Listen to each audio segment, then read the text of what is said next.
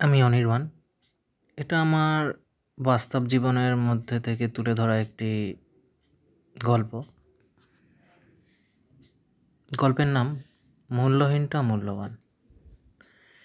হ্যাঁ এটাও চরম সত্য যে মূল্যহীনটাও অনেক সময় আমাদের কাছে মূল্যবান হয়ে যায়। তোমার কাছে যেটা মূল্যহীন, হয়তো কারোর কাছে সেটা মূল্যবান। রোজ যখন অফিস যেতাম, একটা জিনিস ভীষণভাবে লক্ষ্য করতাম। আমাদের অফিসে লক্ষ্মী গণেশকে পুজোয় নিবেদন করা লাড্ডু, দিনের শেষে অফিস বন্ধের আগে সিংহাসন থেকে নামিয়ে ইঁদুরকে খেতে দেওয়া হতো। পরের দিন সেই ইঁদুরে খাওয়া লাড্ডুর অবশিষ্টাংশ যখন ডাস্টবিনে ফেলে দেওয়া হতো, ঠিক সেই মুহূর্তে কিছু কুকুরের শাবক ডাস্টবিন থেকে সেই অবশিষ্টাংশগুলো খেয়ে ক্ষুধা নিবারণ করত মহা আনন্দের সহিত।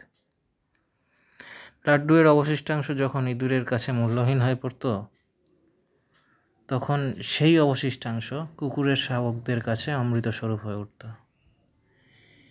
তাই এটা বলাই বাহুল্য যে তোমার কাছে এটা মূল্যবান থেকে মূল্যহীন, অন্য কারোর কাছে সেটা হয়তো তখন মূল্যবান।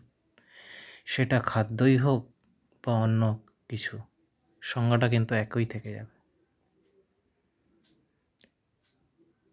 এই একটা আমার বাস্তব জীবনের থেকে একটি তুলে ধরা ছোট্ট তোমাদের কাছে গল্প পেশ করলাম।